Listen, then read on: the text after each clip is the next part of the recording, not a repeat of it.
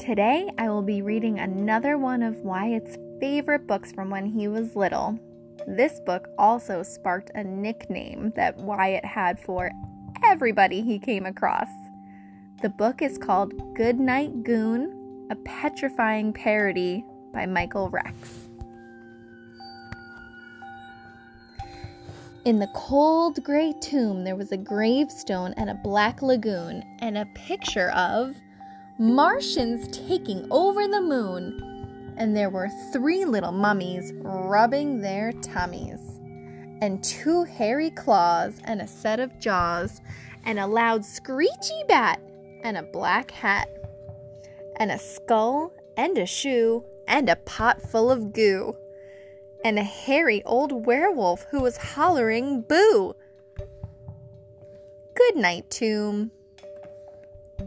Good night, goon. Good night, Martians taking over the moon. Good night, bones and the black lagoon. Good night, mummies. Good night, tummies. Good night, claws and good night, jaws. Good night, moans and good night, groans. Good night, Screechy Bat, and good night, Hat. Good night, Skull, and good night, Shoe. Good night, Creature. Good night, Goo. And good night to the old werewolf hollering boo. Good night, you. Get under there. Good night, monsters. Everywhere. The end.